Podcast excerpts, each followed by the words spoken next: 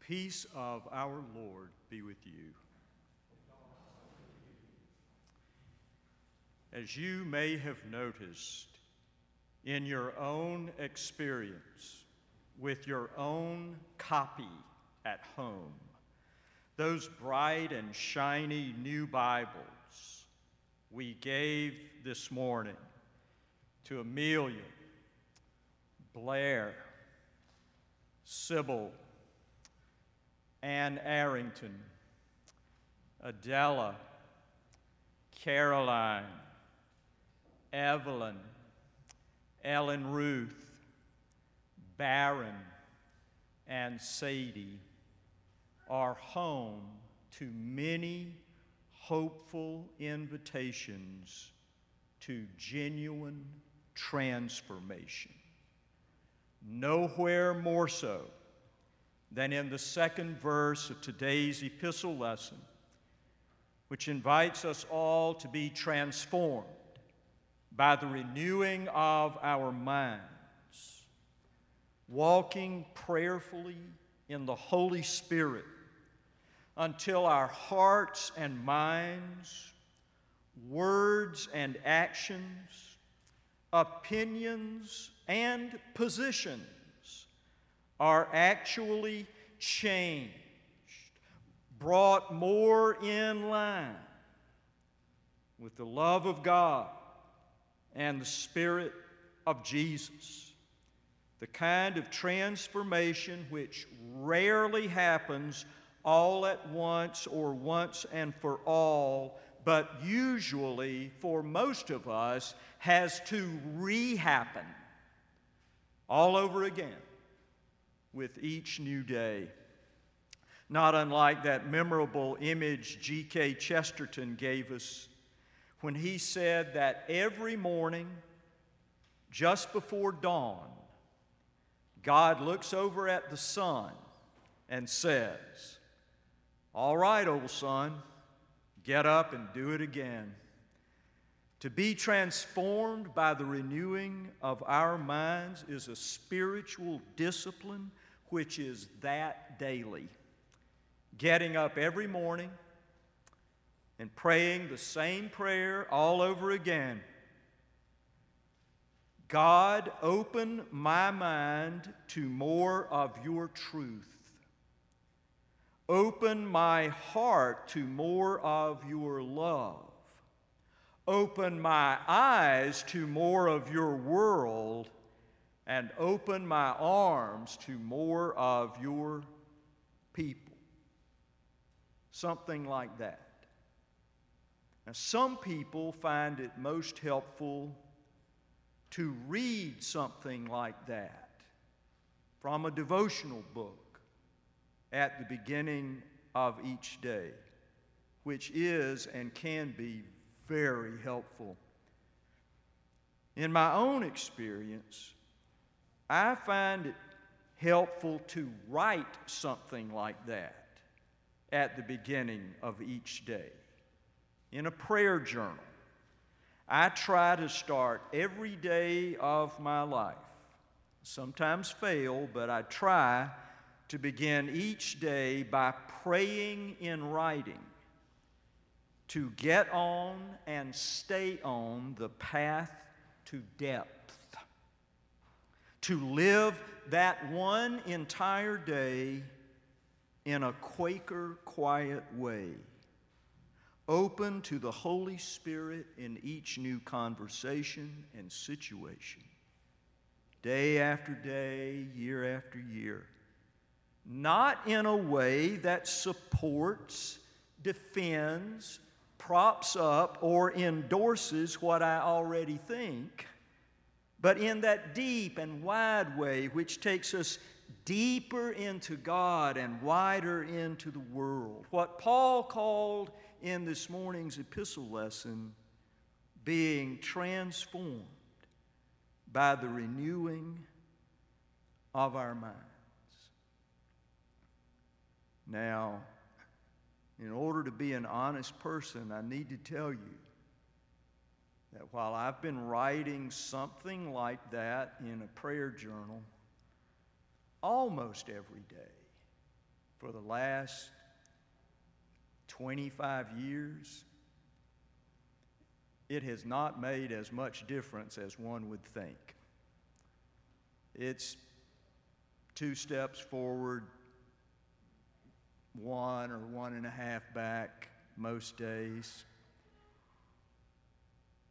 But an important thing to remember is that when it comes to what Paul called being transformed by the renewing of our minds, a little is a lot.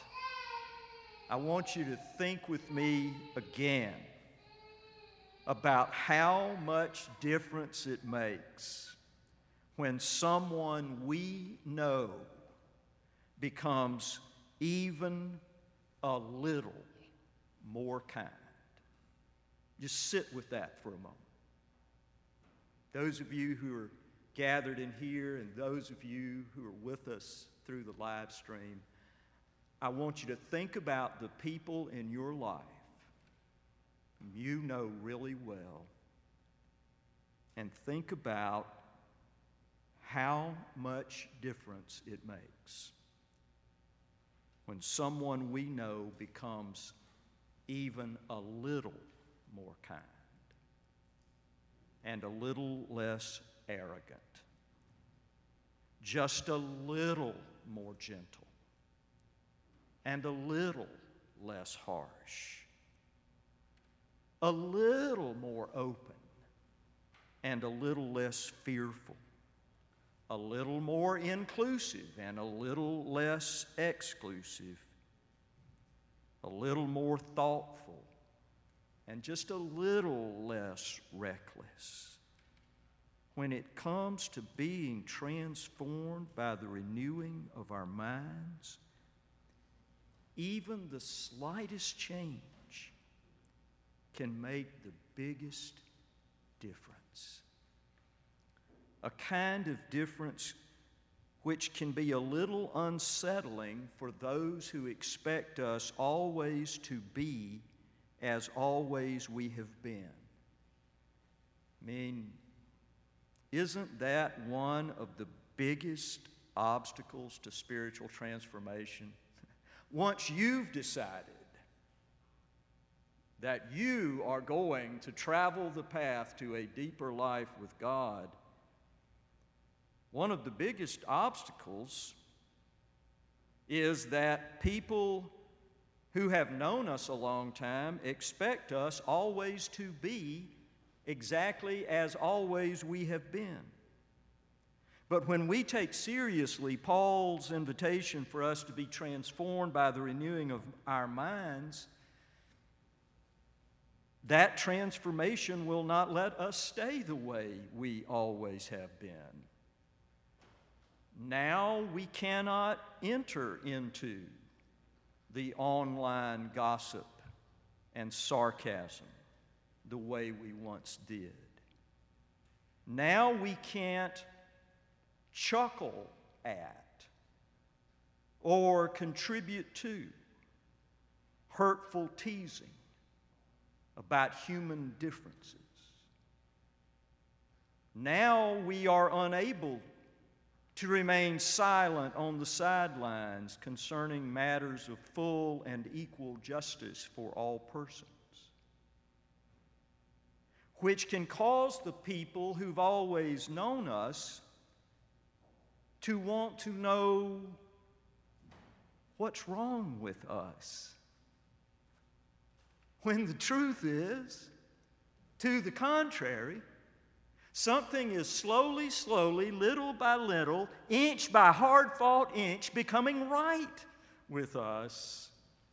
We are in the process of being transformed by the renewing of our minds. Oh, it is long, slow work. And like all change, it can be really painful at times. But on the other side of the pain, there is so much joy. Oh, the joy of growing in grace. To quote the famous 20th century American poet Garth Brooks, we could have missed the pain, but we would have had to miss the dance, the long, slow dance. Two steps forward, one step back, stumbling our way forward into the quiet, solid joy of slowly becoming what Paul called in Corinthians being saved. And what he calls here in today's lesson being transformed by the renewing of our minds. And the good news is, it is never too late to start. If there is anything that we have learned from a lifetime spent roaming around inside our own home copy of those shiny new Bibles we gave today to Amelia, Blair, Sybil, Ann Arrington, Adela, Caroline, Evelyn, Ellen Ruth, Baron, and Sadie. It is this one thing that while no one gets to start over from the beginning, everyone gets to start over from here. Praying each day, all through the day, for the Spirit of God which lives in us to work on us. The Spirit of God living in us and working on us until we actually begin to become transformed by the actual changing of our minds. Amen.